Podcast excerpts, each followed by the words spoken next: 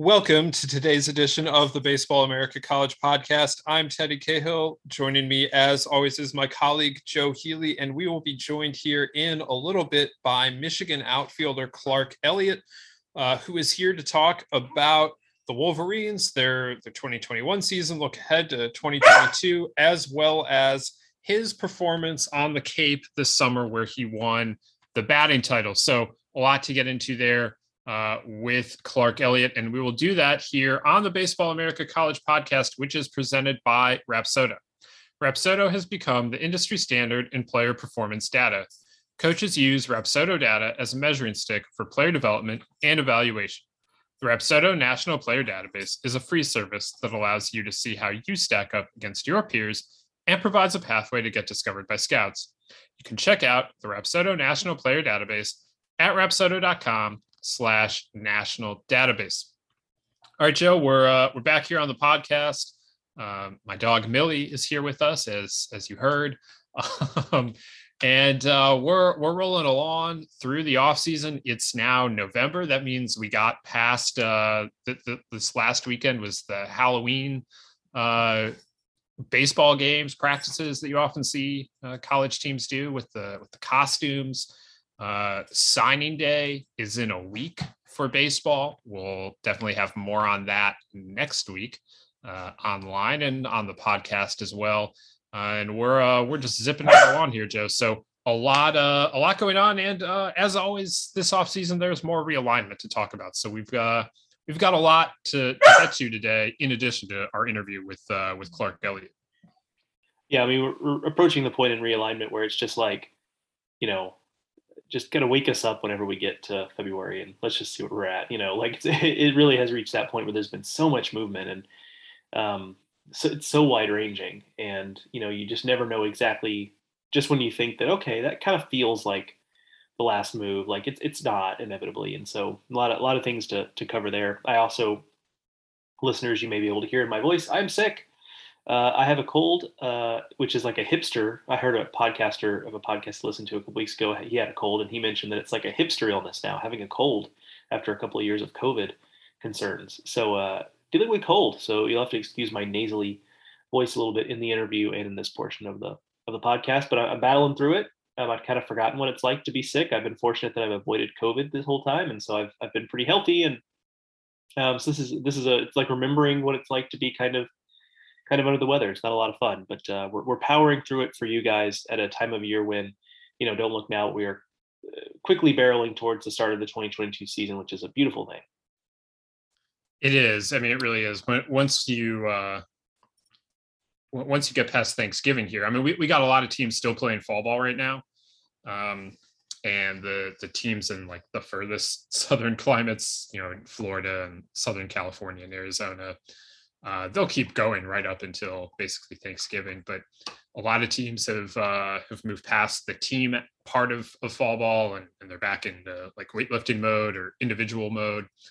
And you know, but as as more teams wrap up the fall, it it just becomes more and more apparent like, oh hey, the, the 2022 season, it's uh it's uh it, it's barreling down uh even as we get into uh much colder weather here and and get into winter. But uh, yeah, so still plenty going on in terms of fall ball. Um, love seeing some of the games that uh, are, are being played again this year. This, this last weekend, uh, Georgia and Florida played, and uh, that's a that's a fun one that they've done now. You know, the last two years they've been able to do it. Um, you know, playing in Jacksonville the night before the the football game. I I quite enjoy that one. But we've we've seen some other uh, other enjoyable crowds and uh, just no matter what what you're doing in terms of, of fall ball this this year and, and, actual games after not having that last year, it's uh it, it's it's been great to see. Yeah, no doubt. A couple still to come. I know. Uh, you know, UC Irvine, UCLA playing. I think this coming weekend. So yeah, still some some stuff floating out there. I'd be you know interested to hear. You know, fall ball is kind of an interesting thing so much of it is dictated by weather, right? The Midwest um, and Northeast tend to start early because you got to get done early because the weather starts to turn on you if you do it too late. Um, so for the advantage of, of being in the South, you really can almost trick the the the calendar a little bit to where you know you, you finish late enough, and yeah, you have to you know take time off from the team aspect, and you basically take off for the holidays, but you know you come back early enough in January. I imagine there's some advantage to that just because in some ways it probably feels like you really haven't taken a lot of time off, and maybe it can feel a little more like one continuous period as opposed to being a program that has to start in early September and then is done, you know, by the time October really gets rolling, and um, that's a little bit of a longer break. So just kind of a you know interesting little thing in fall ball that I've always been curious about. That it's it's you know probably something I should ask around about, just about the the strategy of when exactly your fall ball falls, because so much of it is out of your hands, weather, school calendar, et cetera, et cetera. But there has to be a little bit of strategy to it too. I mean, there absolutely is. If you if you look around and you know you see some schools want to get going like the second they can, you know, even even some southern schools, and that's often especially true for like coaches that are new. They just want to want to see what they've got uh, as soon as they can, and um, you know, some prefer to wait as long as they can, and others, you know, some lie somewhere in the middle. It's uh, there's no there, there, there's not one answer there's not two answers. There are like as there are like 300 answers it feels like. So yeah definitely definitely an interesting case here. And um as as we are today going to talk with with clark elliott from michigan obviously a, a more northern school school that, that is wrapped up with fall ball at this point but um you know a, a, a very interesting program right now of course just a couple years removed from that College World Series Finals appearance. They made the NCAA tournament again this spring and uh, look to be uh, like a, another solid group in Ann Arbor uh, this this coming spring. And and uh, Clark Elliott is a big part of that. Like I said, coming off of Cape Cod League batting title this summer, um, and just a, a, an all around good year uh, for I guess we're still calling them third year sophomores. It's his third year at Michigan. um, as and as he looks uh, towards the draft uh, in uh, next summer as well. So a, a lot going on uh, with Clark Elliott, and so we're we're going to be excited to be joined by him, talk a little Michigan baseball, and uh, you know just just see where the Wolverines are at now as uh, as they start looking uh, towards 2022. So we're going to get into all that and more with Clark Elliott. But first, check this out. We're driven by the search for better. But when it comes to hiring, the best way to search for a candidate isn't to search at all. Don't search, match with Indeed. If you need to hire, you need Indeed. Indeed is your matching and hiring platform with over 350 million global monthly visitors, according to Indeed data, and a matching engine that helps you find quality candidates fast. Ditch the busy work. Use Indeed for scheduling, screening, and messaging so you can connect with candidates faster. And Indeed doesn't just help you hire faster. 93% of employers agree Indeed delivers the highest quality matches compared to other job sites, according to a recent Indeed survey. What I love about using Indeed is how it does a lot of that organizational work for me. I can sort through candidates, I can respond to them, I can schedule interviews all through Indeed. Leveraging over 140 million qualifications and preferences every day, Indeed's matching engine is constantly learning from your preferences. So the more you use Indeed, the better it gets. Join more than 3.5 million businesses, including Baseball America, that use Indeed to hire great talent fast. And listeners of the show will get a $75 sponsored job credit to get your jobs more visibility at Indeed.com slash BaseballAmerica. Just go to Indeed.com slash BaseballAmerica right now and support our show by saying that you heard about Indeed on this podcast. That's Indeed.com slash BaseballAmerica. Terms and conditions apply. Need to hire? You need Indeed. $5,000. That's the average amount of money people in the U.S. are now spending on gas in a year. Five grand. That's crazy. If you drive, you have to download Upside, the free app that gives you cash back every time you get gas. That's right. You can earn real cash back with Upside just by buying the gas you're already buying. You can literally start earning cash back today. I use Upside every time I fill up, and I've already made around two, $300. You're putting gas in your car anyway. Why not get real cash back? If you like free money, download Upside. I'm saving the cash from using Upside to help pay for a vacation later this year. Download the free Upside app now to earn cash back every time you buy gas. Use promo code GAME to get an extra 25 cents per gallon on your first tank. You can cash out anytime right to your bank, PayPal, or a gift card for Amazon and other brands. Just download the free Upside app and use promo code GAME for a 25 cents per gallon bonus on your first tank. That's code GAME for a 25 cents per gallon bonus.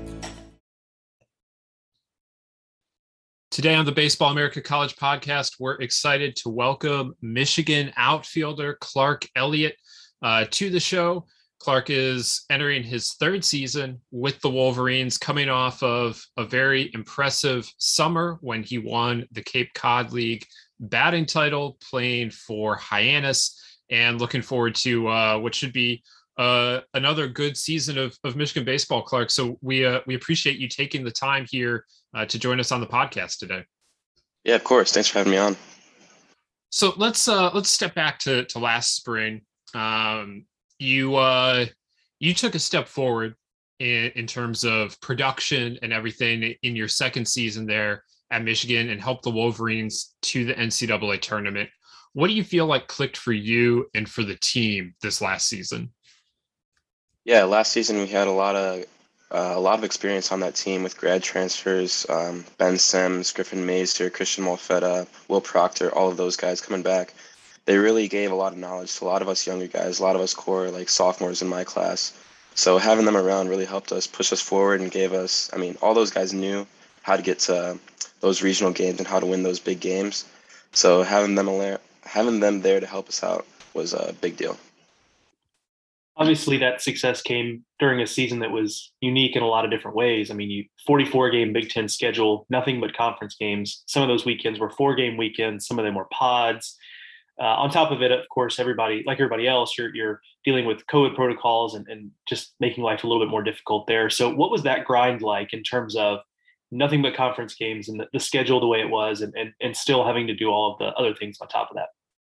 Yeah, the schedule was a bit of an obstacle. I mean, it was tough. Only playing weekends too. You didn't really get midweek games, get into a groove. But and obviously you're facing Friday, Saturday, Sunday guys, and the Big Ten's no slouch, so you're facing good arms those weekends.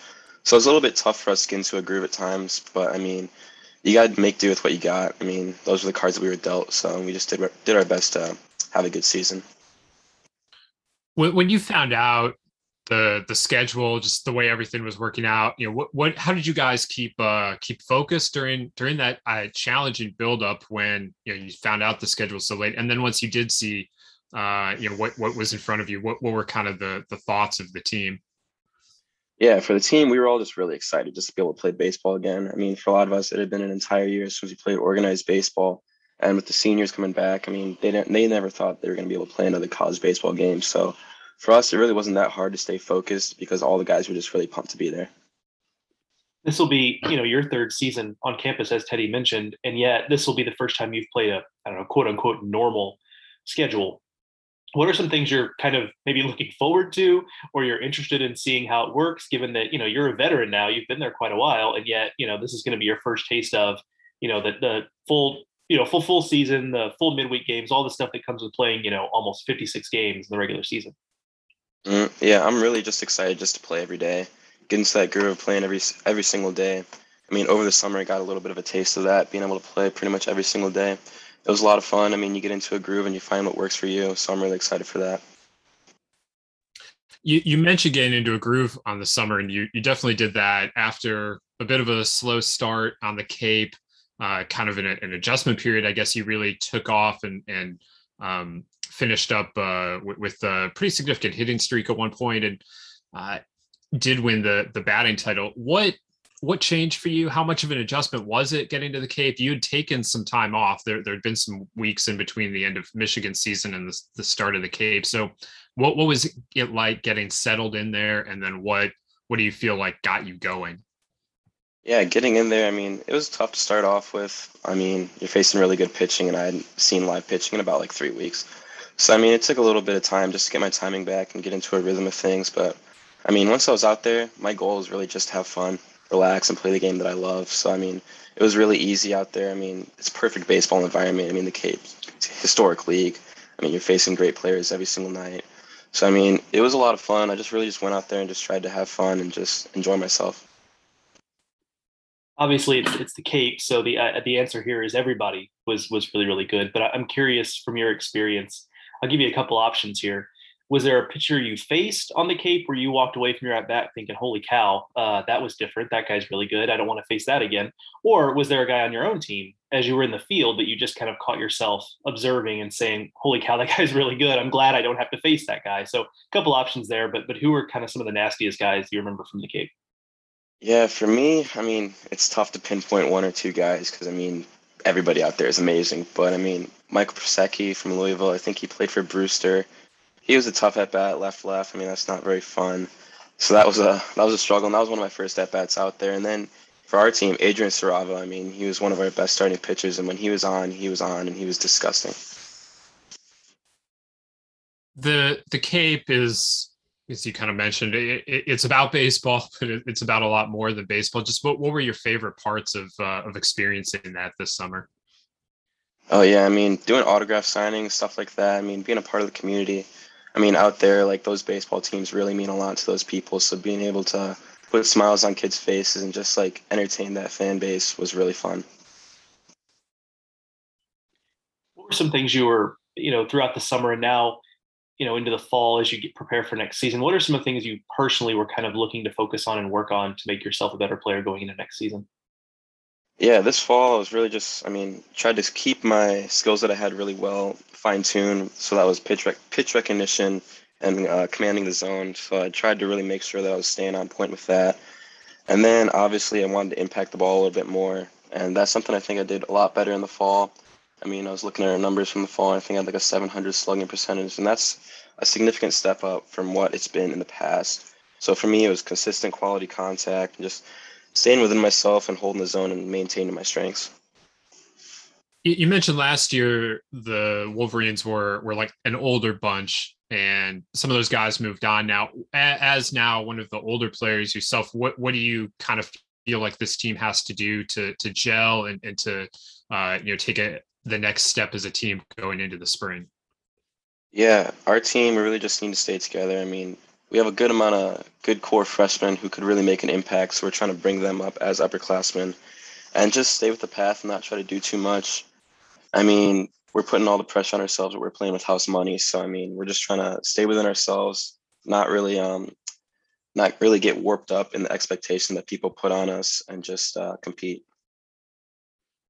You arrived at Michigan in the immediate aftermath of that incredible run the 2019 team made, coming just one game short of a national title. What, what do you remember about observing that, uh, watching them play in Omaha, and how excited were you at that point to to join the program and be a part of that? Oh yeah, watching them play in Omaha was an amazing experience. I mean, that was my senior year of high school, and I was watching them play. Like, holy cow, I get to go join this program. But um, for me, what really stood out was just how much fun they had on the field. Uh, it was like watching a little league game. All the kids were smiling. I mean, everybody was having a good time. Even the coaches were having a good time. I mean, it felt like there was no moment too big for them, and that they were just out there playing the game that they've been doing forever. So your bio says you major in cognitive science. Uh, what what is that, and what does that entail? yeah, cognitive science is a mix of comp sci, philosophy, psychology, neuroscience, all kind of warped into one. And for me, I'm on the decision and cognition track. So that means I'm really studying like decision cognition and how that really works in your brain and the processes that go along with that. I mean, I, want, I got to Michigan. I mean, Michigan's obviously a prestigious university. So uh, for me, I really wanted to challenge myself and do something that wasn't going to be super easy. And cognitive science was that path for me. Like, wh- where where does that lead to? Do you think? Uh, you know, I, I know obviously baseball is is probably a priority, but but if if baseball weren't to be that, what what would you think you would you would want to do with that? Yeah, from there probably med school, something like that, or go do research somewhere at some other university. I mean, I definitely have to get a master's and go on to further education from there. So it's a lot more school in my future if baseball doesn't work out, which isn't a bad thing. I mean, it's it's uh, yeah, certainly good to have options like that when you're when you're talking about those kind of things. I mean, you, mentioned at Michigan, a good school. You got a lot of smart guys in that roster. I'm sure. Do you, I mean, in the downtime you guys have, I mean, where do the conversations go? I'm sure there are a lot of guys majoring in a lot of interesting things. I mean, are, are you know, are you talking about some of the schoolwork? What kind of stuff is coming up? I mean, I'm sure there's a little bit of a higher level intellectual conversation going on there um, than some people might expect. Oh yeah, we got some really smart dudes in that clubhouse. So the conversations in the downtime when we're not talking about baseball range from all sorts of crazy topics. I mean, it's really cool to get a lot of interesting perspectives as well because we got guys from all over the country. So I'm talking with kids from California and Pennsylvania and all sorts of other places, and I'm like getting new perspectives on things I never really thought about. You uh you, you play for Eric Bakich there. He has done a lot in in college baseball to to this point, coached a lot of really good teams. Just what uh, you know, the whole coaching staff is is uh, pretty high level as well. I don't want to the the assistants to to leave them out here. Just what what's that been like being able to to play for Coach Bakich and, and Nick Schnabel and, and the whole group up there? Oh, it's amazing. I mean, our coaching staff is second to none in the country. I mean, those guys taught me so much about the game and a lot of stuff that's not even has to do with the game. I think EB or Coach Bakich, uh, his biggest impact is uh, for us is off the field, whether it's through our leadership training that we do in the classroom and stuff like that. He really takes pride in developing us off field, making us better men overall, um, members in the community. So that's really one thing that I take away, and that's probably what most of the guys take away from being around EB. All right, so we will uh, we will start to wrap up here with the question we ask all of our guests. Clark, um, it's the most important question we ask, and I will ask the question, then I will filibuster a little bit so you can you know give it some thought while I while I talk for a second. But we ask mm-hmm. all of our guests to name their favorite sandwich, and so some people describe to us a sandwich they make at home. You know, we get a lot of peanut butter and jelly answers. We get a lot of turkey sandwich answers. Uh, we also do get some homemade sandwiches that are a little more off the beaten path. Some people give us an example of a sandwich they eat at a local place, some place they go to quite a bit, or some place from back home that they miss. Um, so we we allow you to go any direction you'd like to go with it. Uh, but please, Clark Elliott, describe to us your favorite sandwich. Wow, that is a tough question. I mean, if I'm going out, I love a good Cuban or a Reuben or something like that, something a little more exotic. But most of the sandwiches I make home are pretty boring. It's usually wheat bread, mayo, turkey, and provolone. That's usually my go-to sandwich when I'm heading out the door going to practice. But I think my favorite sandwich that I make at home, this is a classic peanut butter sandwich. One side crunchy one side smooth. I mean, it works for breakfast. It works for a pregame snack, pre-lift snack. I mean, it's healthy it's pretty boring, but I mean, I'm a big peanut butter fan, and I think it's a solid sandwich. That's what I'd go with. So, just describe the philosophy in going with one slice crunchy, one slice smooth. That's interesting. I don't know that I've heard that a lot. Yeah, I mean, when you go all one or the other, I mean, it's kind of boring. Uh, it's a little bit of a texture change, I guess. I mean, it makes it feel like there's more to the sandwich, so that it's more than just peanut butter. But I mean, if you just give one side uh, crunchy or one side uh, smooth. It's kind of all the same thing, and it's not as not enough peanut butter. So mm. I think you need both sides or a little bit of variety to make it more of a sandwich rather than just uh, PB toast, I guess. You, you heard it here first, folks. Clark Elliott is changing the peanut butter game here. Uh, it's a unique sandwich. Like, do you, so? Is it just that you're not really a jelly guy? Do you sometimes also eat PB and J? Because you know that's a pretty common answer we get, but I don't know that we ever got just a straight up peanut butter sandwich. Yeah, for me, jelly's too sweet. I mean, I don't really have a sweet tooth, so I like that more of a savory bitterness of peanut butter. Uh, it sticks with me a little bit better. Jelly's a little too sugary for me, so I like to keep it simple. I hear you. I hear you. No concerns with the peanut butter sticking to the roof of your mouth. I mean, you have to have like water on hand. I'm sure it gets a little, little dry, maybe.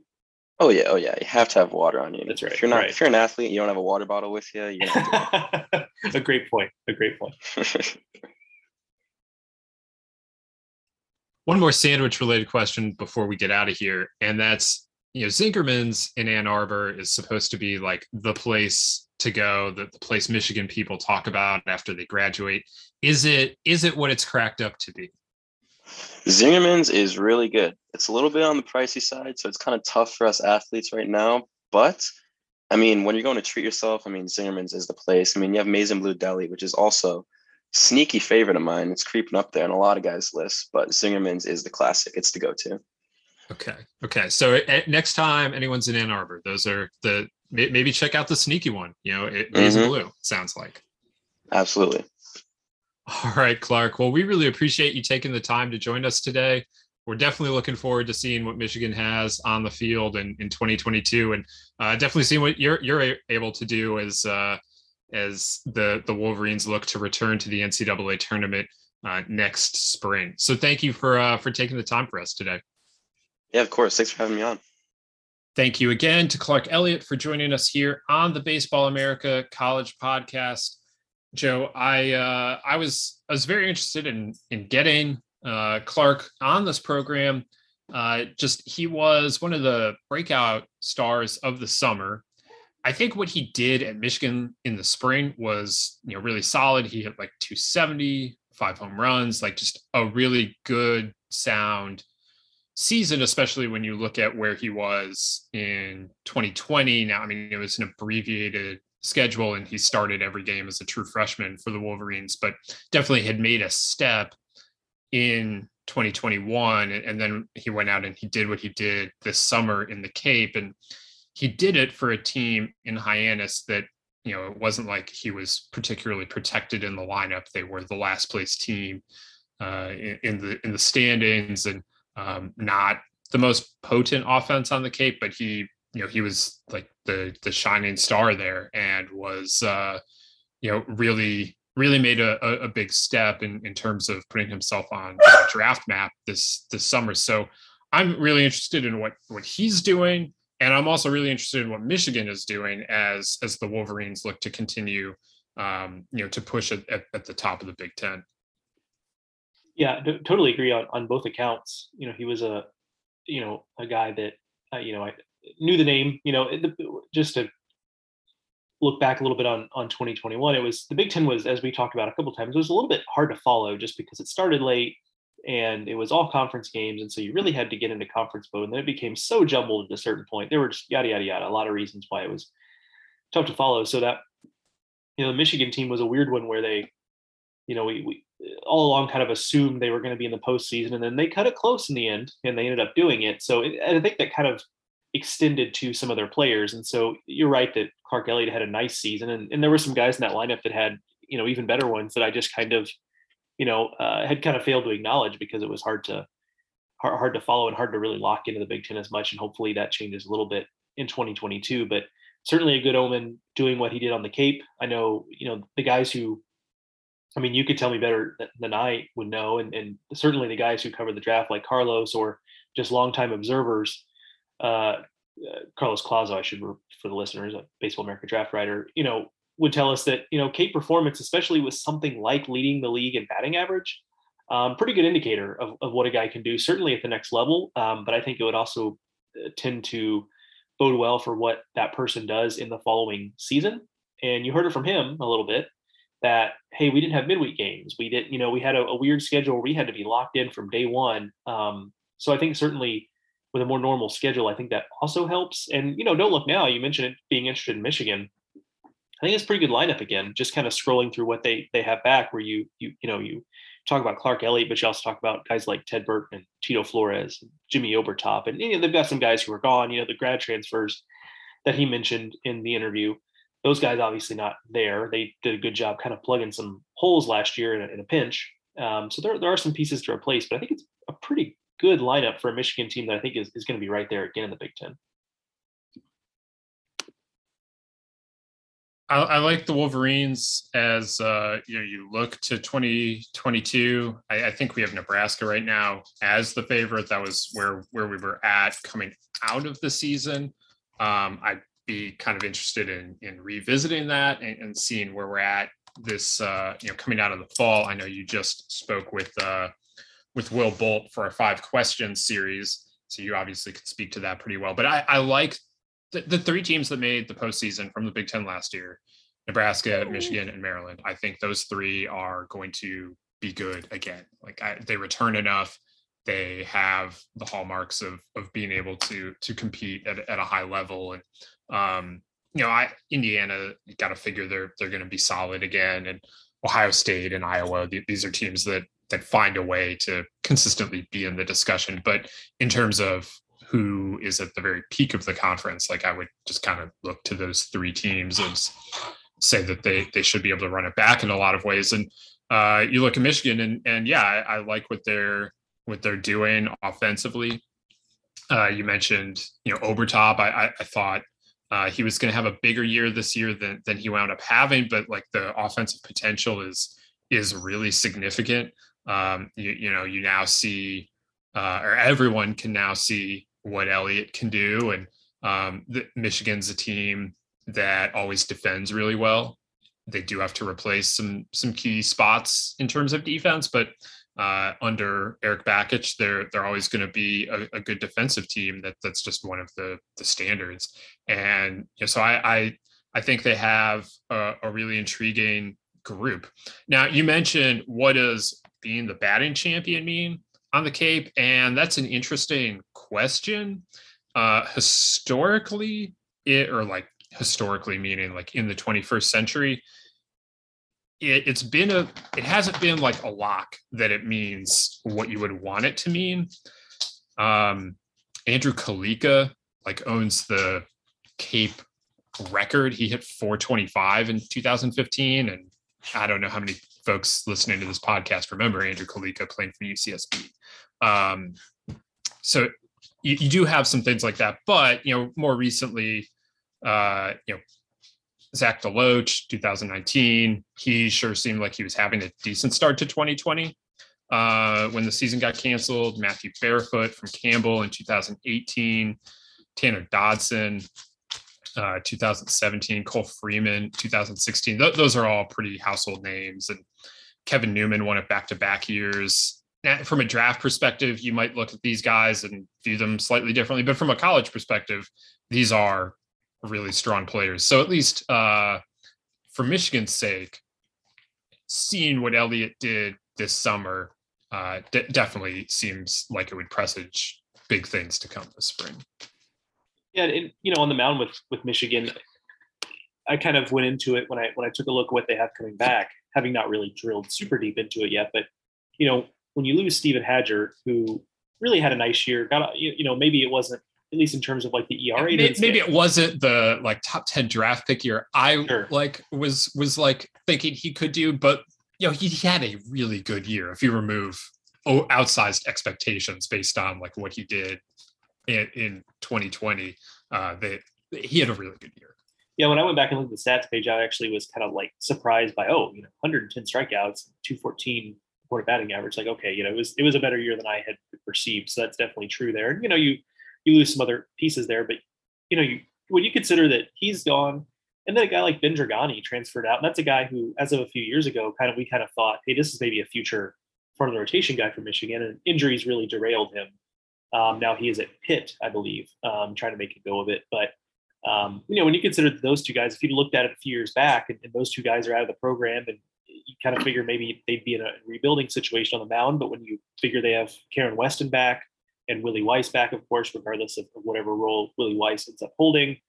Um, you know, Jacob Denner had a really nice year in some respects. So they've got some pieces there on the mound. I think it's a pretty well-rounded group. And I don't know. I mean, it's it's a little bit of an apples to oranges thing. And we've talked so much Michigan over the last several years. It's, it's kind of hard maybe to do a fair comparison. But I, you know, Nebraska is in a position where they are replacing quite a bit all around. Um, it's kind of the opposite of last year, though, where you know we had Will Bolt on the podcast and he said, "Yeah, the pitchers kind of dominated our fall," and I guess that was kind of good news and in one respect. But he was, you know, he, you know, when I talked to him a couple weeks ago, he admitted that I was, I was a little bit worried at that time. It ended up working out okay. It's actually the opposite this year, where um, you know the offense was really ahead of the pitching, and you know I think that bodes well considering what they're missing from the offense, where it's you know three or four of their top their top bats. But um, I, I, think too they're built similarly to Michigan in terms of being pretty well rounded. When you talk about you've got Shay Schanaman back at the front of the rotation, who had a pretty good year last year as their Sunday guy. They're going to be looking for more out of him. Dawson McCarville, a Grand Canyon transfer, who I think could be maybe Chance Roach 2.0 at Nebraska. Roach last year came in from New Mexico State and was pretty solid for them. So I think maybe that's the idea there.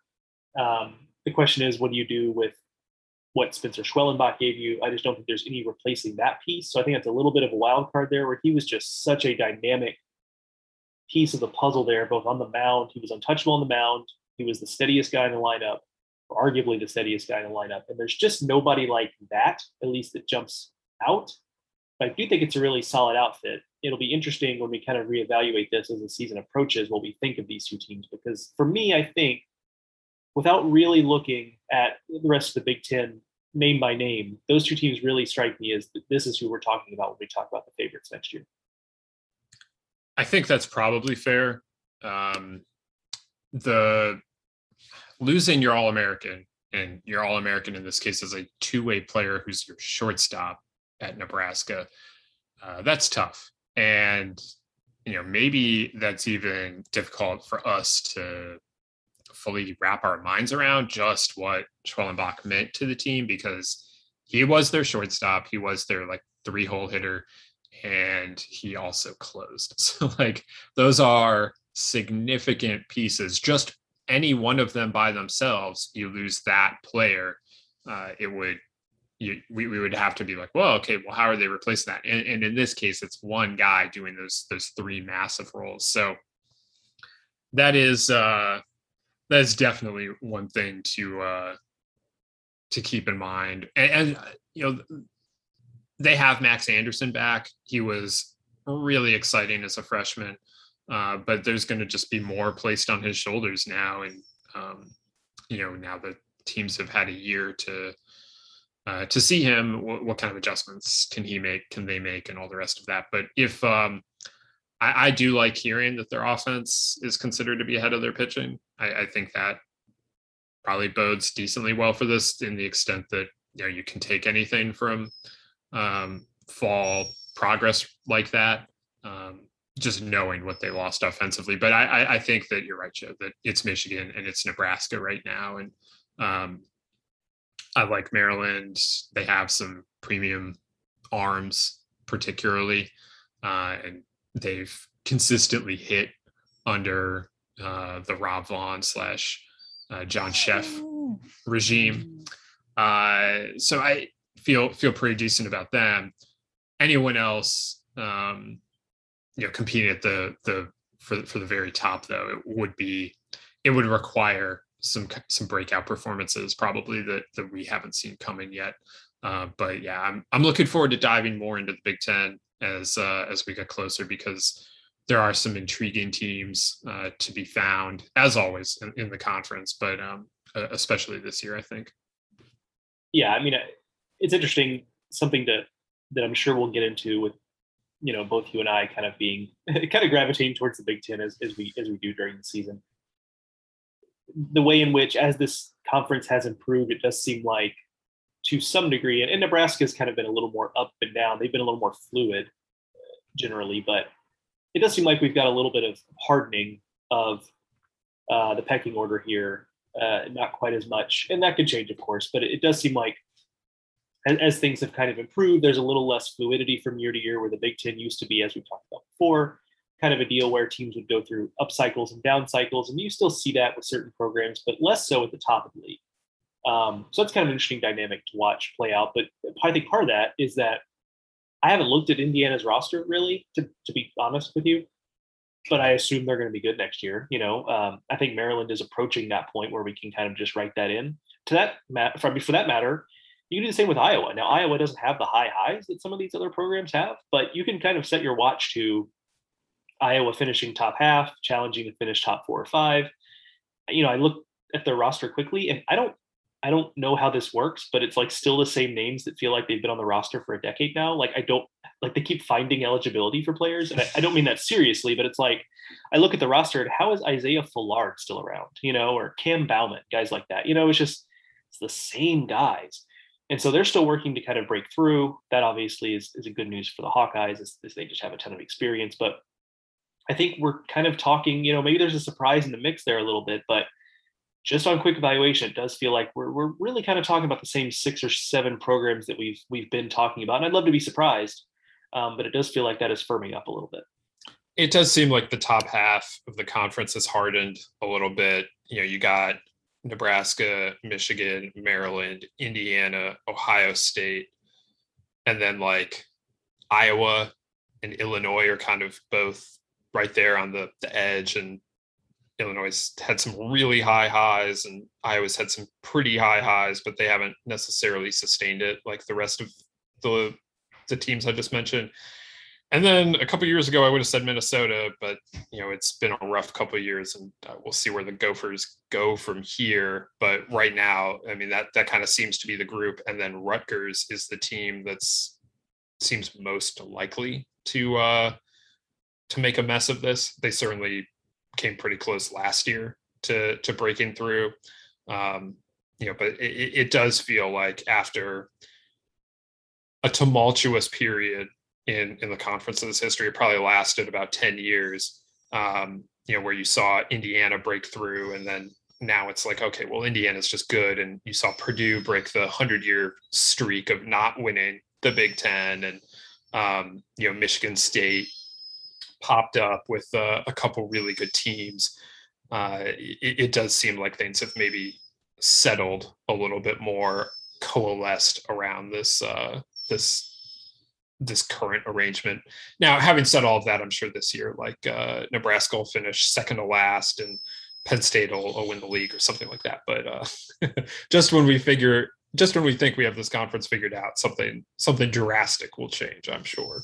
Yeah, I mean that's that's the way these things work. I mean my my my quick like um thesis that I that I would want to test and, and bat around that we can do later is just kind of that the programs that are still trying to kind of cycle up and cycle down like i think illinois is still probably in that in that category iowa to a certain degree although it feels like you know with the veterans they've had they've been like cycling up and trying to hit for the last you know three full seasons but those programs that try to cycle up and cycle down because you have programs like indiana like michigan um, you know maryland is, is approaching that point that are just competing year after year at the top of the conference it makes the margins really thin to where if you're a team that's trying to cycle up to really push in a certain year, if you don't, if you underachieve even the slightest bit, you're not making regionals and now you're cycling down.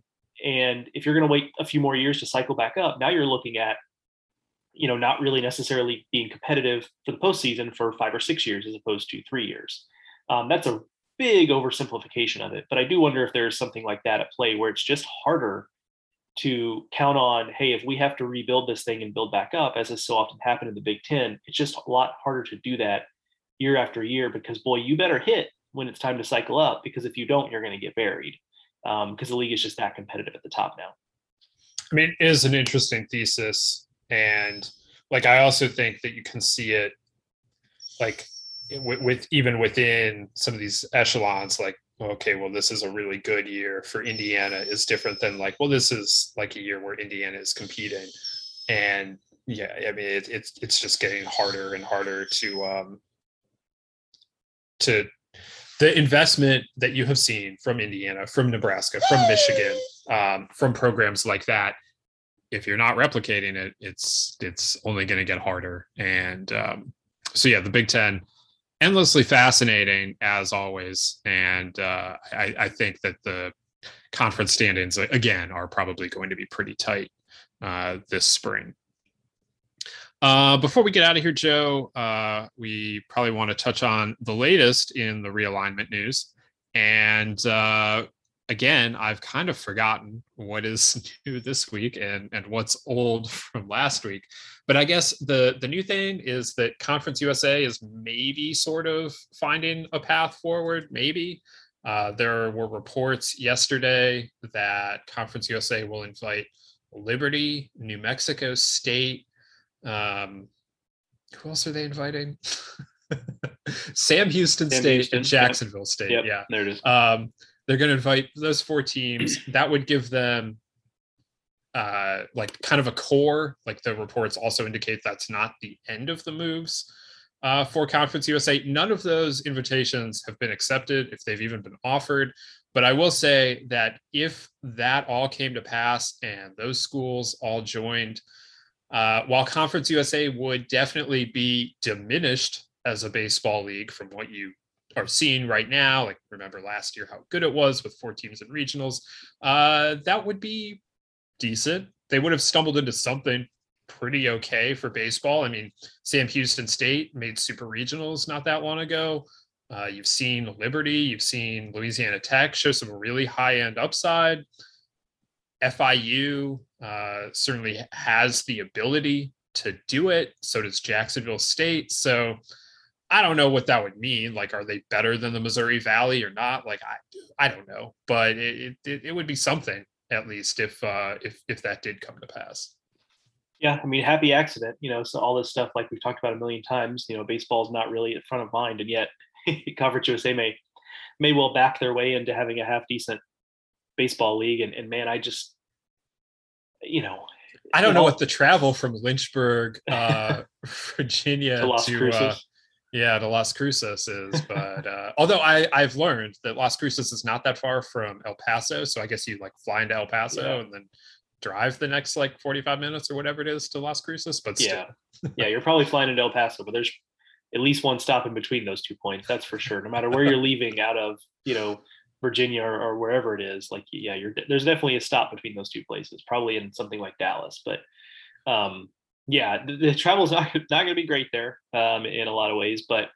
Um, it does appear there's a path forward for survival for CUSA at least for a little while, and that's good news if for no other reason than like just from the compassion standpoint of hey, there's people that work in this conference office, and if this conference dies, what do they do? You know, there are a lot of reasons why it's good that these conferences don't just go away, but man, beyond just needing to exist, it is becoming increasingly difficult to define a reason for being for Conference USA. And that's probably been largely true for a long time now, uh, but it had just been long enough that we'd gotten kind of used to it. And now it really has just kind of been front and center that there's really not a unifying thing for teams in this league. It's it's really just about survival at this point. So um, it looks like they maybe have staved off whatever uh, death. I don't want to be dramatic, but whatever death kind of looks like here, it looks like they fought that off. We'll have to see how it continues because it just doesn't feel like it's anywhere close to done. And I, I think you and I are looking at a future where for the next several years we have to spend some time in the preseason when we do conference previews, double checking to make sure we have the right teams in each conference because that's going to be a challenge coming up in a handful of leagues in particular the next couple of years. Yeah. Also, in related news, the MAC is reportedly close to inviting Middle Tennessee State and uh, Western Kentucky. They would move from Conference USA. From a baseball standpoint, I mean, obviously, we spent a lot of time talking about the MAC on this podcast last year I don't know that if you add Western Kentucky and Middle Tennessee State to the MAC a year ago, like does that actually like push Ball State's RPI to get it in? Uh, probably not. But again, like those are programs that in theory could be okay at baseball, have like shown pretty good baseball stuff at times. So again, for the top teams in the MAC, for for Kent State, for Ball State, for Central Michigan, uh, getting two more competitive teams into the conference uh, does seem like a positive.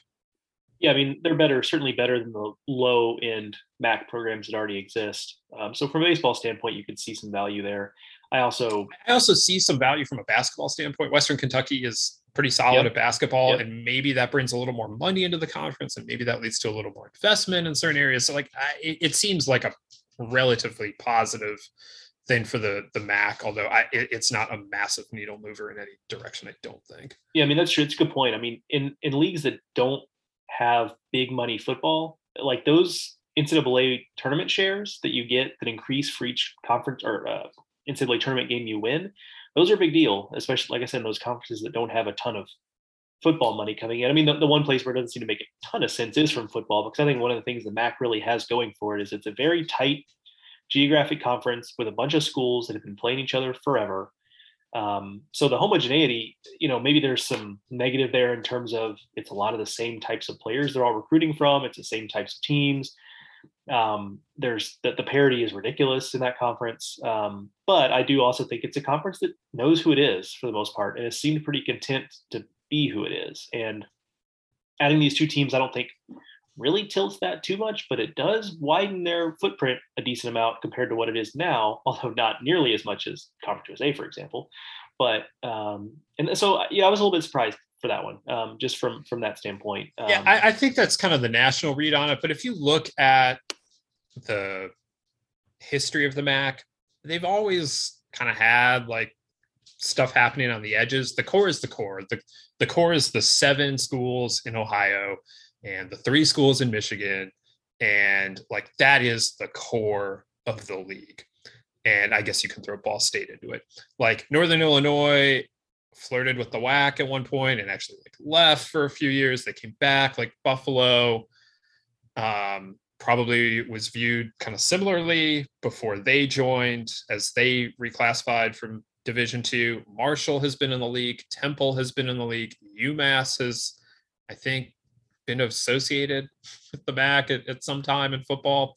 And none of this really changed the conference when those schools drifted away or were kicked out uh, or in niu's case came back into the fold so like the core is the core and things might happen on the periphery, but as long as everyone understands that the core is the core, I think the MAC can afford to make these kinds of moves. And maybe Western Kentucky and MTSU are only in the league for 10 years. I don't know. But, or maybe they become like members for the next 50.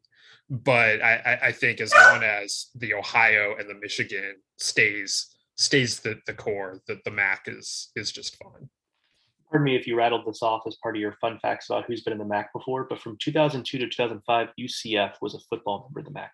You know, I did not because uh, that predates my Mac knowledge, but that is, I mean, like they, they can do these things. like things just happen in the Mac, and um, you know, Temple came in, Temple went out. Like it's it's all good, you know. um, and and some some people, you know, Marshall had some really solid year, like the best years in the 21st century or end of 20th century. Marshall football, like the Randy Moss years, the the Byron Leftwich years, the years that people really think about when they think about Marshall. Uh, I mean, they happened in the MAC. So I, Marshall left, but but the MAC still is like that that's still part of like the history and, uh, and tradition of the conference. All right, that's enough Mac talk uh, for the week. I, I, I, probably for the month. I probably probably hit my quota there. Uh, but as as realignment continues to unfold, we'll continue to talk about it. At some point, I will like write through all, what all this means for college baseball. I keep waiting for like it to hit a wall, and it never does. But I think here, uh, once once these Conference USA moves become a little more official, I might finally be able to say like, all right, so like where where does all of this stand now in in terms of mid majors and and everything? Like, if you want to read what it means for the Big Twelve and the SEC, like that's at baseballamerica.com. But we'll get into at some point. I will write up like what I think this actually means for the Sun Belt and the American and Conference USA and whoever else gets affected by this. Uh, so look for that in in the coming coming weeks. Uh, but for now, that's going to do it for us here on the Baseball America College podcast. Um, make sure you are subscribed to the podcast on your favorite podcast app, be that Stitcher, Spotify, Apple Podcasts, wherever you find podcasts. You can find us and hit the follow, subscribe, whatever button. Rate and review if possible as well. We uh, we love to hear your thoughts You can find us on Twitter. I'm at Ted Cahill. Joe is at Joe Healy BA, and there is plenty to read over at baseballamerica.com. Uh, thank you to Clark Elliott for joining us today. Thank you to Rapsodo for presenting this and every episode of the Baseball America College podcast. For Joe, I'm Teddy. We'll talk to you next week.